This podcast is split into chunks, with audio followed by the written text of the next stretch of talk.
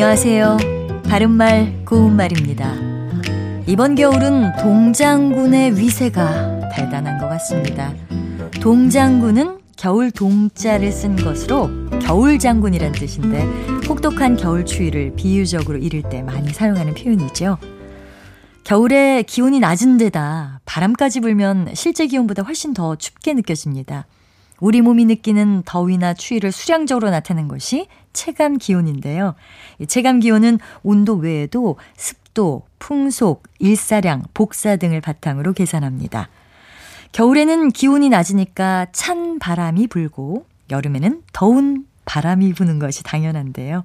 이렇게 기온과 관련된 바람을 말할 때는 형용사가 명사를 꾸며주니까 찬과 더운이란 형용사는 뒤에 바람과 띄어서 쓰도록 되어 있습니다. 그런데 이와는 다르게 냉랭하고 싸늘한 기운이나 느낌을 비유적으로 이르는 찬바람이라는 표현은 그것 자체가 하나의 명사로 되어 있어서 모두 붙였습니다. 관용구 찬바람을 일으키다나 찬바람이 일다 같은 데서 사용되는 표현이죠.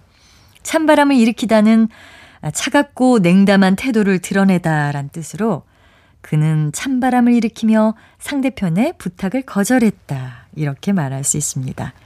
또 찬바람이 일다는 마음이나 분위기가 살벌해지다란 뜻으로 활기차던 회의가 그의 말 한마디에 찬바람이 일었다. 이렇게 표현할 수 있습니다. 바른말 고운말 아나운서 변희영이었습니다.